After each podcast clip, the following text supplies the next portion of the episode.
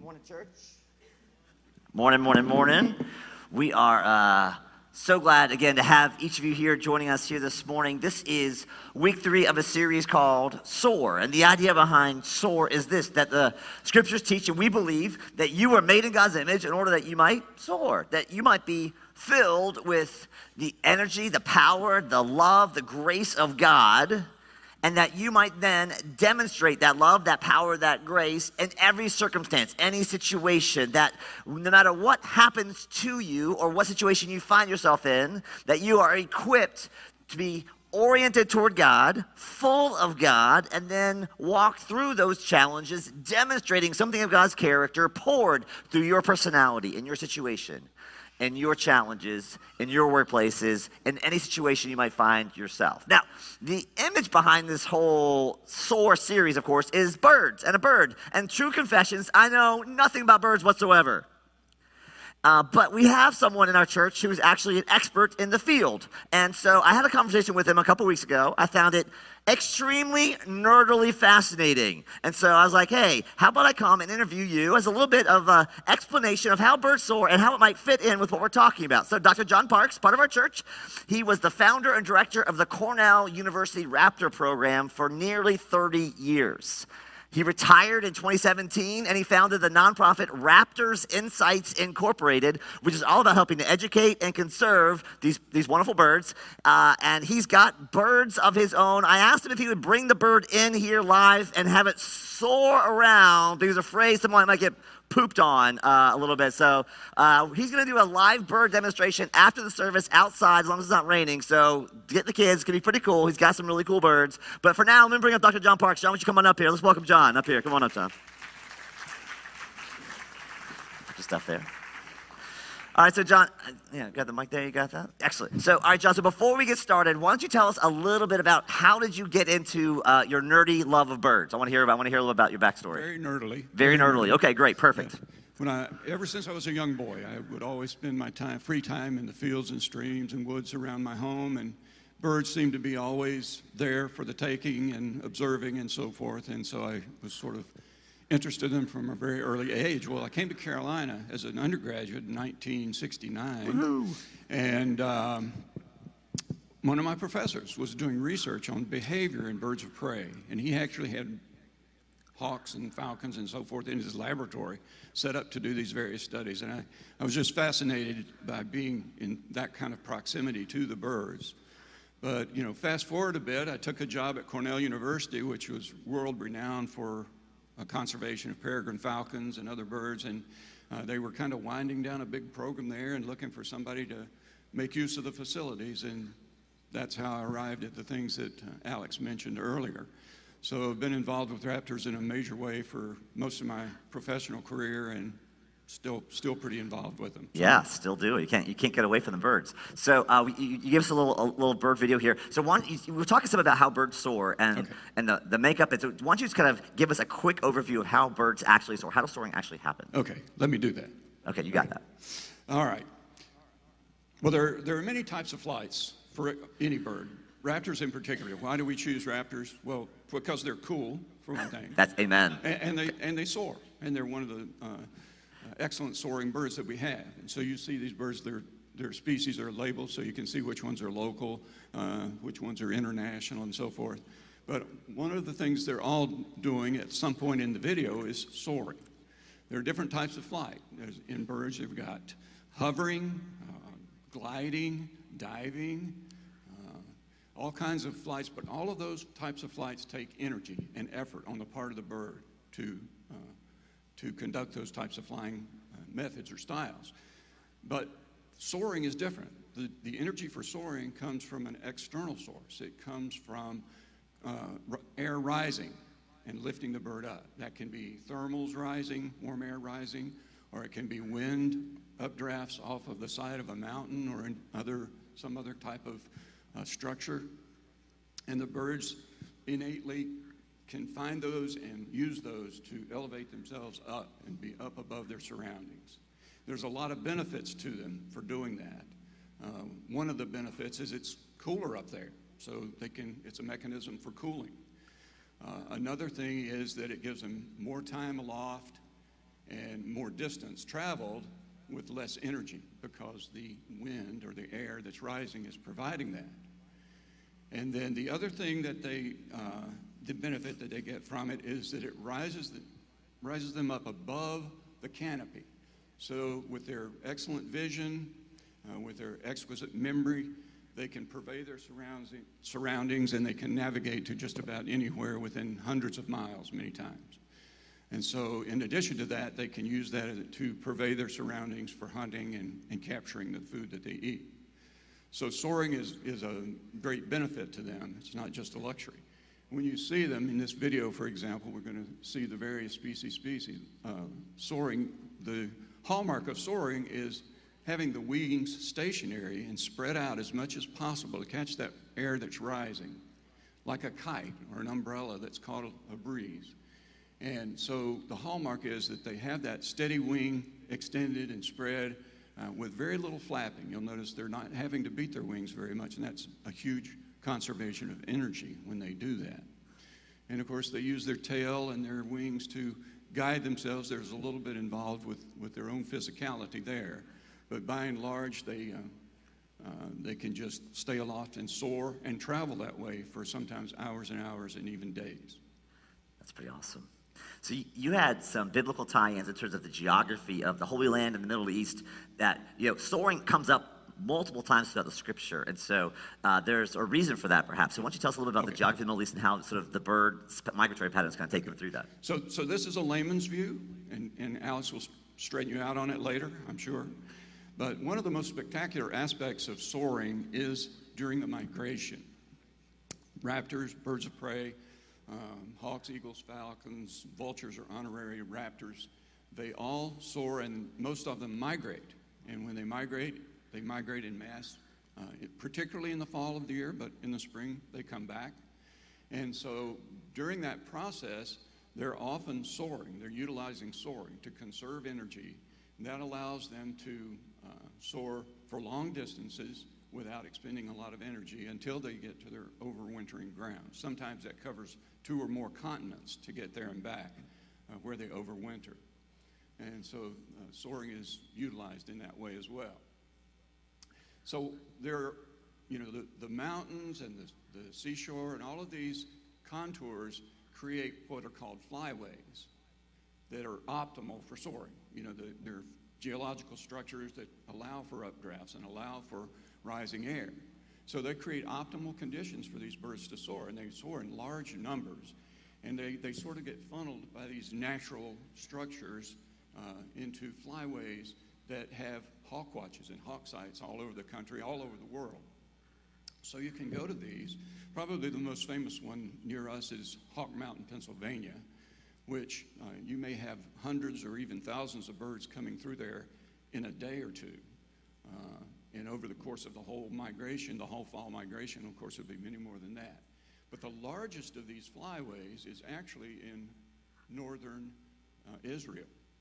And we don't normally think of Israel as maybe being a wildlife kind of a sanctuary, but this is the largest and most spectacular migration of not just raptors, but all migrating uh, waterfowl and many other species of birds migrate through that area. If you think about what Israel is geographically or geologically, it's sort of a narrow of, slip of land, strip of land between Eurasia to the north and Africa to the south. And so these birds funnel down through that little strip of land, Israel, near Galilee, in fact, in the uh, Hula Valley, I believe it's called. And so it's the type of thing, I, I guess, in thinking about this uh, from a personal perspective, it's the type of thing where if you were an Israelite uh, you know, this didn't just start in the 20th century. If you were an Israelite and you had this spectacular event that occurred twice a year, every year, I think you would probably notice that. And so you would have some sense of, well, this soaring is a pretty remarkable thing. You know, the bird comes through, it, it stops here for a while and keeps moving without having to expend very much energy. Most of the force for behind that is uh, coming from the natural world around it. And so, in thinking about that and relating that then to the passages of Scripture that I was familiar with uh, that talked about eagles soaring and so forth, it occurred to me that there's sort of a connection there. And so, if you think about uh, God speaking through Uh, first, first through Moses uh, during the Exodus, and then through Isaiah uh, during the uh, captivity in, in Assyria. He was talking to people who were, had lots of trials and tribulations because of their current state of affairs. And what did he say to them? Well, he said, Those who wait upon the Lord will renew their strength. They will mount up on wings like eagles. So, in other words, trust God with the issues that you have and don't try to be so self reliant with them. And I thought, well, that's kind of related to the way eagles soar because they have some sort of an external source or external force that is taking care of the soaring for them. And, and they're simply taking advantage of that uh, to be able to soar and live out their lifestyle. So perhaps the eagle's uh, relying on that and not strictly or solely on its own physical ability to fly. So that was the connection I made. Thank you, John, so much. Appreciate you sharing again. Thank you. Uh, John will be outside demonstrating his fantastic Raptors. I, uh, I, I, stumbled upon John up at Southern Village one time with uh, some birds that looked like they could carry me away. I was a little nervous about that, but uh, he had them totally under control, and he'll be out there and uh, uh, make sure your small children are firmly attached to your bodies or hands. But uh, it's, it's, it's, it's really cool to see him working with the birds and seeing them do their things. We believe God made you to soar. And that doesn't require circumstances or things to look good. It just requires us to be sort of positioned to catch the winds of His grace and His Spirit in order that we might navigate our way through uh, through life and see things from a healthier perspective and continue to kind of walk with him through the ups and downs of life. But there's all kinds of challenges to soaring right? All kinds of the grind of everyday life and the things in our own hearts that aren't quite right and the major setbacks we have along the way. But as we look at these scriptures, we're looking at these stories throughout the series, different people, different circumstances, different situations. It turns out soaring is not dependent on your circumstances. You can soar through any circumstance. The question is are you going to remain oriented, available, submitted, surrendered to the updraft of grace that God wants to pour out, is pouring out always by the power of His Spirit into our lives and to enable us to soar? Have you ever had a place that was relate that in your mind uh, is, is so tied to so many negative or hard situations that when you picture that place, it like gives you kind of like shivers. It gets almost like a, a, a physical reaction, right? That office place that was miserable, or the school that was horrible, or that house, or even that hospital that has baggage memories that are so negative that if you think about that place, it just brings back a whole truckload of things that you would rather forget. Today, we're going to hang out with Moses at a place he'd rather forget. We're going to be in Exodus chapter 17. And if you're new to the book of Bible, we're so glad you're here. Exodus is the second book of the Bible. And the story of Exodus is this the, the, the, people of Israel are enslaved in Egypt for over 400 years. Think about that. That's like longer than America's been a country. 400 years. They're in Egypt and they're enslaved. They cry out to God. God raises up Moses to go and set his people free. And Moses goes and does all kinds of signs and wonders, and the people are set free. They are delivered from Egypt, but there's, there's hundreds of thousands of them, and they're making this long journey through the desert from Egypt to the land God promised them. And they come to a town called Rephidim. And at Rephidim, there's no water for the hundreds of thousands of people to drink. And so they get a little cranky with Moses. They're upset at Moses. They're upset at God. God goes and pray, and Moses goes and prays to God. And Moses says, These people are about to stone me to death. What are you going to do? So God says, Well, take the staff that is in your hand, the staff that God had done signs and wonders through, and strike the rock, and water will come out of the rock. And so Moses strikes the rock, water comes gushing forth, and it's all happily ever after there at Rephidim, except the people wanted to stone Moses like five minutes ago. And you thought your teenagers were hard on you. It's always a bad day when your own people turn on you. Bubba, but wait, it gets worse at Rephidim. It gets worse at Rephidim. And Rephidim, right after the people's near insurrection in Exodus 17, we get verse 8. And verse 8 says this The Amalekites came and attacked the Israelites there, right there at stinky old Rephidim. This is the first conflict, the first armed conflict that the people of Israel have as they're making the way out of Egypt to the promised land. So not only is there division and dissension within, there are attacks from without. There are threats in every major category there at Rephidim. And before we go any further, I want to ask you a question. You ever spent any time in Rephidim? Ever have things so hard, so difficult? Like in every major category, right? They're hard, they're difficult.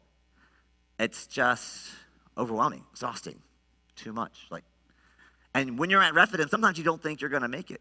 Don't think your marriage is going to make it, or your and or your kids are going to make it and or your career is going to make it and or you're going to make it financially and or maybe someone you love is so so sick they're at rephidim that you're not sure they're going to make it or maybe you weren't even sure if you going to make it ever spent any time at Rephidim, the places where all the things aren't quite working out the way that you hoped, dreamed. It's just crisis and challenge and heartache in every direction, and there's no way to go. Here's the bad news, my friends. Every life passes through Rephidim, every single one. And because pain is not distributed equally, right? Some of us don't stop at ref. Some of us stop at Rephidim like every six weeks. You feel like you're at Rephidim, and some of us we, we only kind of pass through a little less, a little less frequently. But all of us at some point hit these seasons where things are sort of coming apart. So it's not a question of if you end up at Rephidim. It's just a question of how often and when's the next time you're going to end up there at Rephidim.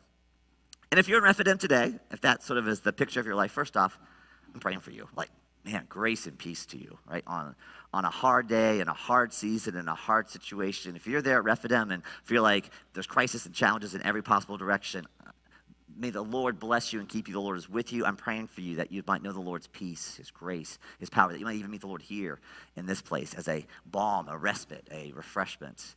And came to the right place because God is still God, even at Rephidim. God is still God, even at Rephidim. And soaring is even available to you in Rephidim if and as we remain oriented toward the Lord, open to the Lord, to be full of His grace and His power and His mercy. Even if it takes us through paths we'd rather not walk, just like it did for Jesus. Just like it did for Jesus. Even if it takes you through the valley of the shadow of death. Soaring is possible at Rephidim. Here is how Moses and his crew soar together. Verse 9. Moses said to Joshua, Choose some of our men and go out to fight the Amalekites. Tomorrow I'll stand on the top of the hill with the staff of God in my hands. So Joshua fought the Amalekites as Moses had ordered, and Moses, Aaron, and Hur went to the top of the hill. And as long as Moses held up his hands, the Israelites were winning. But whenever he lowered his hands, the Amalekites were winning. When Moses' hands grew tired, they took a stone, put it under him, and he sat on it. Aaron and Hur held his hands up, one on one side, one on the other. So his hands remained steady till sunset. So Joshua overcame the Amalekite army with the sword. All right, well, we're a couple weeks into the school year. Middle school and high school students, how many of you already have assigned a dreaded group project? Dreaded group projects? Yes, already have one or two assigned to you? Yes. How many of you love group projects? Show of hands. I see no hands. How many of you hate group projects with a biting deep passion? Yes, amen. I see some teachers with their hands up as well. When I was in, a, a student, I hated group projects because here's the truth of the matter. Group of five of you, two of you do 90% of the work. Two of you are mid in your contribution to said work, and one of you is a slacker, like letting everyone else do all the hard work. And if that was you in middle school and high school, don't talk to me. I'm still bitter at you. Still working out forgiveness issues. I hated group projects. And here, so here's the problem for me, and that's gonna be a problem for me because this soaring is a group project, especially at Rephidim.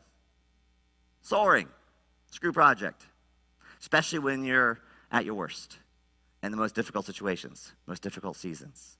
Soaring here for Moses and the Israelites, and for you and for me, it's gonna require people coming alongside us, contributing what they have to contribute to help us to soar especially at Rephidim. There's four key players right? Moses, Joshua, Aaron, and Hur. And there's one remarkable little piece of equipment Moses' staff involved in this little experiment here at Rephidim to get the people of Israel out of the trouble. And Moses is the point leader, right? He gives Joshua the order. Joshua, get some guys together, get ready to go into battle. So Moses is kind of directing traffic, getting things kind of organized. And Moses says, I'm going to go to the top of the hill. Aaron and Hur are going to go with me. And as long as Moses' hands are up, the Israelites are winning. And when he gets tired and he has been doing his CrossFit exercises for the last six months, he's a little flabby. As he gets tired he, they, and his arms come down, they start to lose. And as I was looking at this story, it feels a little bit like a magic trick, right? Like kind of weird, a little superstitious, whatever. So let's drill down a little bit onto Moses and the staff, and we'll talk a little bit about the difference between a magic, magic and a miracle. So first off, the staff. Okay, so the staff was something that Moses had in his hand when God first called Moses. When God first called Moses, he's in the desert in exile, tending sheep, like like like millions of people like uh, since who are just into oblivion. There's no reason that Moses should be known today. He was not a particularly spectacular person. He had no leadership skills. He'd been rejected by his people, and he was out in hiding and in exile. And God says, "I've heard my people's cry, and I want you, Moses, to go back to Egypt because that's where he was from, and tell the king of, of Egypt, let my people go." And Moses is like, "No way, God, I'm not doing that."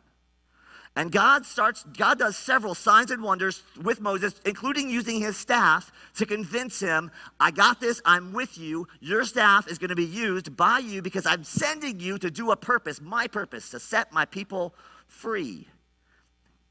And so the staff is this thing that God uses all throughout Moses' story to do tremendous signs and wonders for the people of, of, of, Israel, the people of Egypt, and the king of Egypt. And so throughout the story, God does these wonderful little miracles. And I want to talk about the difference. Okay, so here he is. Moses is on top of the hill holding up the staff of God with his hands. And there's a difference between magic and a miracle. Magic is manipulating unknown powers for a personal agenda, often involving deception.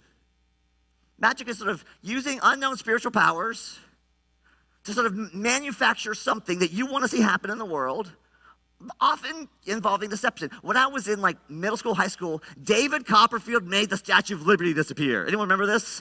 David Copperfield, it was like it was like on live TV, all this hype, all this buildup. If you're younger than 40, you don't remember this, that's time, it's cool. Just trust me. He made the Statue of Liberty disappear on national TV. He, the whole thing was amazing. It was wonderful. Like, like at, at school, everyone's talking about it. It's awe. It was fantastic. It was so wonderful. But if you Google how did David Copperfield make the Statue of Liberty disappear, it's a, just a hoax. Right? This is a trick. Of course, he didn't actually make it disappear. It was just sort of the people were sitting on this like turntable, basically, just pivoted the other way, and they were just like, the Statue of Liberty was gone. It was, it was all just a trick to increase David Copperfield's reputation as the greatest magician of his generation, which he probably was. Now, of course, not all, I want to suggest to you that not all magic is a hoax. Sometimes people call into unknown powers to try to make something happen, manufacture an outcome in the world. Here's what I want to suggest to you. If you're trying to tap into unknown spiritual powers and you think you're using them for your agenda, chances are the one who's being used is you. And the one who's being drawn, drawn into an agenda is you into dark powers that have not come that you might have life and have it to the full, but they are powers sent to steal, kill, and destroy by one whose name is the liar, the deceiver himself, often involving deception.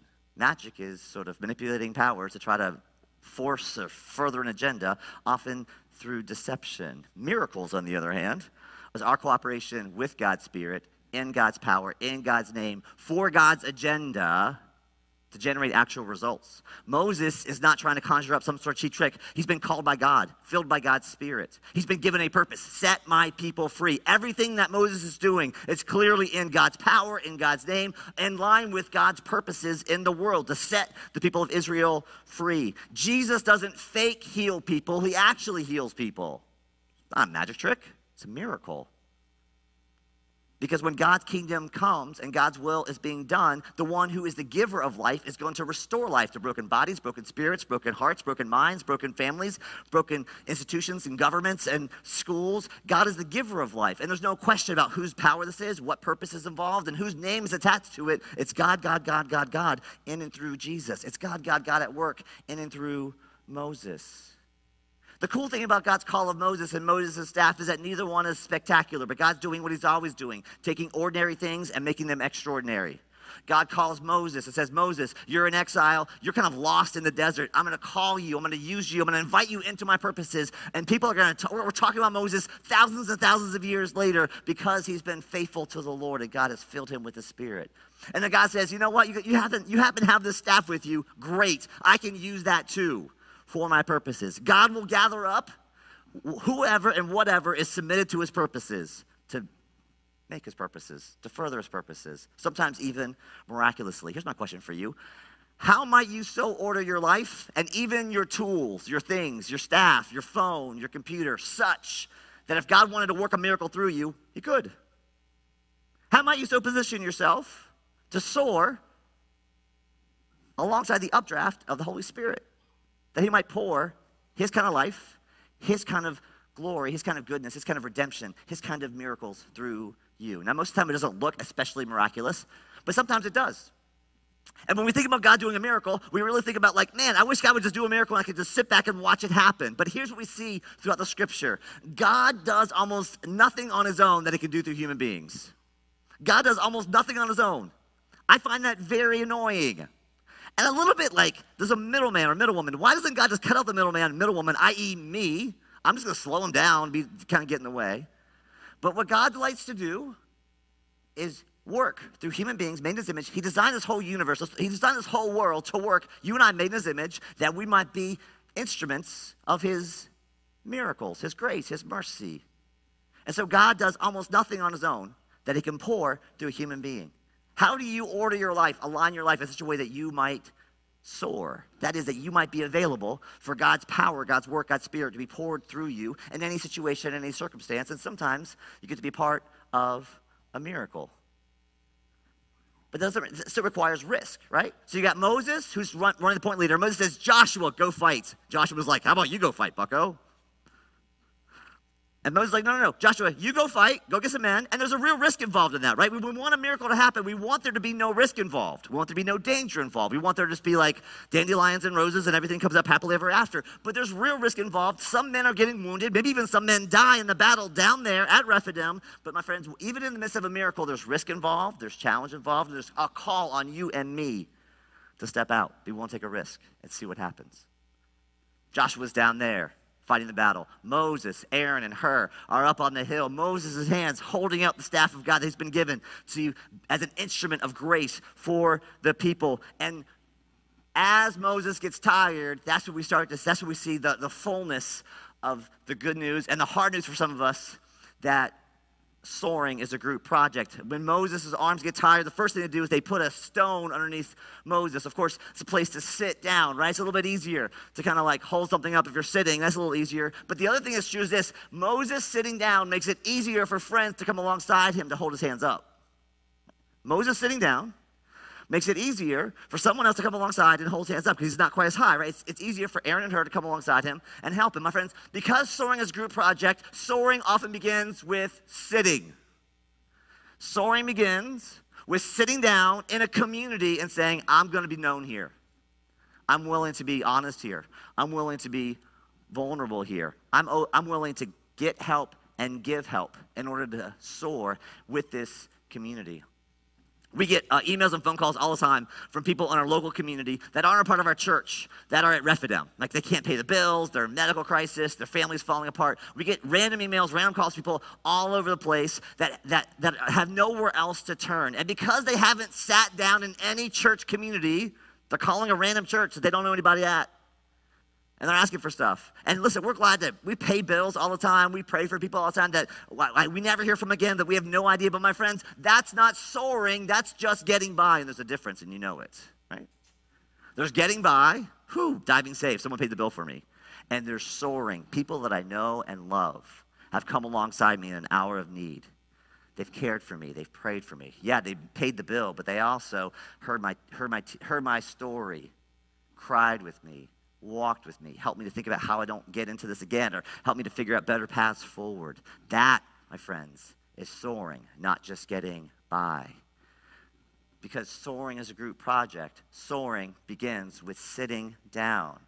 We sit in community. We open ourselves up. We make ourselves available to people around us that we might soar. Both that you can help people and that you can ask for help when you need it. And what I find here at Chatham Community Church, one of our superpowers is this we are awesome at helping other people soar.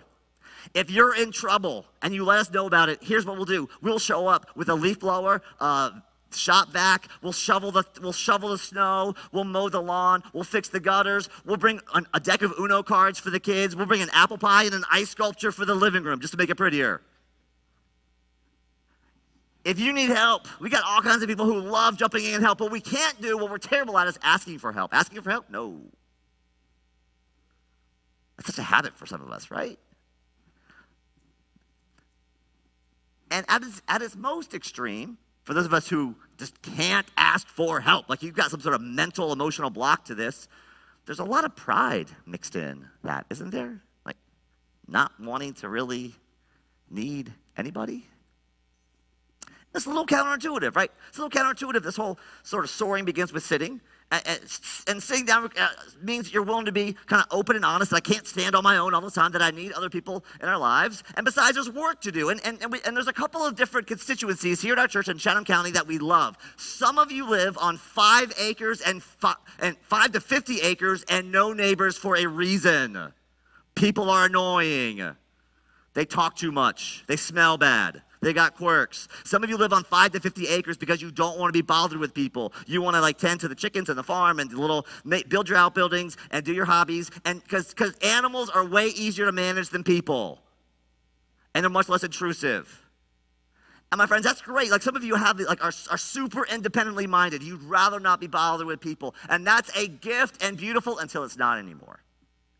Until you can't soar because you got nobody around you to help you to soar because soaring is a group project. And the only way that we soar when we're in that point of crisis at Rephidim is if we're willing to be in community with people who help us to soar, to share their strength, their gifts, their abilities. The first step for some of you in the group project of soaring is to be willing to sit down in a community with people and actually be a part of that community. Now, some of us don't live on five to 50 acres with no neighbors. Some of you lived in planned communities and you can put your hand on one outside wall and touch the other outside wall with the other hand, right? You know who I'm talking about, Briar Chapel, right here. And there's a different, there are different cultural pressures there. The cultural pressures in suburbia land are polish and busyness. I'm too busy for community. I got too many things to do. And I have this sort of socially mediated, social media crafted, perfect look. Like I never have a bad hair day. My kids are always perfect. Every vacation is always Shangri La and joyous at every possible moment. And my kids are always spectacular. And sitting down in community means being willing to sort of put that aside and say, sometimes I have bad hair days. Sometimes I have bad marriage days. Sometimes my kids are a train wreck and I don't really like them that much. Soaring requires sitting. And there's going to be forces that are going to push you away from sitting no matter what your temperament is, whether you're on 50 acres or no neighbors or you're right here in Briar Chapel. There's a part of you that doesn't want to be open to that. You're going to push that away. But my friends, when you're at Rephidim, the only way you can soar is if you're willing to sit down. This is an invitation in church community in general that you might find a place here. My hope my prayer is when, not if, you end up at Rephidim in the next six weeks, next six months, or next six years, there's people here that you know and that you love and that know you and love you, that you invested in enough that they're able to come alongside you and care for you. And not only that, not only care for you, but that you are open and willing to serve other people to bring your gifts, your strength, your abilities to other people who are at Rephidim next week. When you're not there, that's fine, that's great. You're able to come alongside them and care for them. And of course, this is also an invitation into small groups that you might be willing to sit in a small group, to be a part of a community of people who become your people. These are your people. When it all falls apart, they're Rephidim. These are the people who know you and love you and come alongside you. But that sitting down is just the first step. Sitting down is just the first step. Notice that after Aaron, I mean, Aaron and Hur bring the stone and Moses is down. There's, a, there's another step that's more intimate and more vulnerable. They come alongside him and they hold up his arms. They literally, they figure, they literally touch his arms. And for some of you, you feel the cringe of people violating your personal space, right? The closer people get, the more some of you kind of start to get like goosebumps and revolted. Aaron and Hur physically hold up Moses' arms in an extreme violation of personal space. in order to help him to soar. See, it's one thing to say, I gotta have a seat, find a community. It's another thing to say, I'm at Rephidim and I need you to hold my arms up. It's one thing to say, hey, look at my people. I'm so glad I got some people. It's another thing to say, I need your help right here, right now. I was talking about this actually Friday night. I was at the uh, Northwood Seaforth football game. And uh, there's a woman in our church who will remain nameless talking to me about how wonderful her small group was on Friday night. And, uh, and she was sharing me her, her story. She's a single mom. Uh, a year ago, she was doing a local move. And she's like, My small group was so great. My small group was so great. And they kept offering to help me move. And I kept fending them off and pushing them away for weeks. I kept pushing them off and fending them away. And finally, I woke up and realized, Why am I doing this? They want to help. Why am I pushing everybody away? It was just so reflexive. It was just so instinctive to push people away. I'm doing it myself, I'm doing it myself. The I'm doing it myself mantra was actually putting a whole bunch of work and stress on her. And she actually had to essentially ask for forgiveness and say, you know what, I've been doing this stupid thing all by myself and I don't need to do it. These people are inviting me, and there's healthy roundies around there, right? But, but man, she said, when I let them in, it changed everything. It, it takes sometimes, at Rephidim especially, you need to borrow other people's strength, other people's wisdom, and even other people's faith to say, Can you help me to stay oriented toward God in the midst of this crisis? Sometimes you have to borrow, lease, rent, to own other people's faith to say, I can't believe right now. Can you help me to believe? I can't pray right now. Can you help me to pray? Would you pray for me? I don't have words. Sometimes you got to borrow other people's trucks cars to move stuff around. Sometimes you need to lean in to others. And God gives us each other that we might soar, even especially at Rephidim. I've been in small groups at peers in my life where uh, we're all sitting together, right, week in and week out, and it comes out months later that, like, this marriage is falling apart. This person over here is falling apart, and they haven't said anything for months. We're all sitting together right there, inviting people to share. But it's too, it was too hard for them to say, hey, need, we need help, keeping our arms up. We're in trouble. Help us. And not everybody needs to know everybody's business, and even in a small group. I've been in small groups where someone's marriage is falling apart, and there's two or three of us that are all up in the weeds, and the rest of the small group gets the Cliff Notes version, right? Just a short, like, yeah, we're in trouble. We're meeting with we're meeting with Alex. We're meeting these people. They're praying with us, but we just want y'all to know: Would you be praying for us and with us, regardless how it works out? Soaring is a group project, especially at Rephidim. And so there's going to be times when you're going to be Moses and you're going to need someone else to hold your arms up, to keep you oriented toward God, attending to God, asking God to sort of fill you with His grace and mercy when everything else is going sideways. And there's going to be times when you need to be Aaron and Hur to come alongside others and help that person hold their arms up. And there's times when you're going to be Joshua out there on the field, taking the risk, hoping and praying that God shows up. But regardless of how it plays out, in different seasons of our lives, you will end up at Rephidim. And the question is when you end up at Rephidim, will you have positioned yourself in such a way that you have your people, people who know you, people who love you, people that you have trust with, that you can say to them, hey, I need some help here, guys. I need someone else to hold my hands up, my arms up. Will you have that? When, not if, you hit your season at Rephidim. Today's wildly important take home. Soaring is a group project, especially in places like Rephidim. Soaring often requires the strength and energy of other folks. And so I want to invite you to sort of find those places to, to, to, to position yourself in those difficult seasons. And so, my friends, you want to do that. Position yourself in community, both to get help and to give help, to be willing to have a seat alongside a couple of people or a small group of people, to do both get help and give help. Some of you have no problems giving help. You have problems receiving help. And so, working on that, being aware of that, being uh, available for both those, both those are stretching in different kinds of ways. Are you willing to put yourself in community both to get help and give help? Small groups are the primary way we do that around here. Megan walked you through the small group sign up, sign up sheet. There is a small group concierge outside in the lobby. They would love to talk with you about sort of life in small groups. And we're doing more different kinds of small groups this fall than ever before because we have more people than ever before who want to get involved with small groups. So we're doing a Sunday night small group, which is new here. We, that was, we had one for a while, it was on pause, and we're rebooting that and, in a couple weeks, we're going to start a Sunday, like a Sunday school kind of vibe for like six, seven weeks during the second service, particularly for, for older folks who don't like to drive at night for small groups. So that's going to be available for a place to find community and get plugged in. I'm experimenting with a once a month get together for people who are just super busy with kids' activities all throughout the week. But if you need like a once a month, like who are my people? How do I connect? Like once a month, we're going to get together on a Sunday night, probably here at the church, and we're just going to kind of check in, pray for each other, do a light Bible study. But, but these are your people. You need to have people when you're at Rephidim. When things go sideways, it's all falling apart. And so I want to invite you to find a place to plug in and make a home. Be willing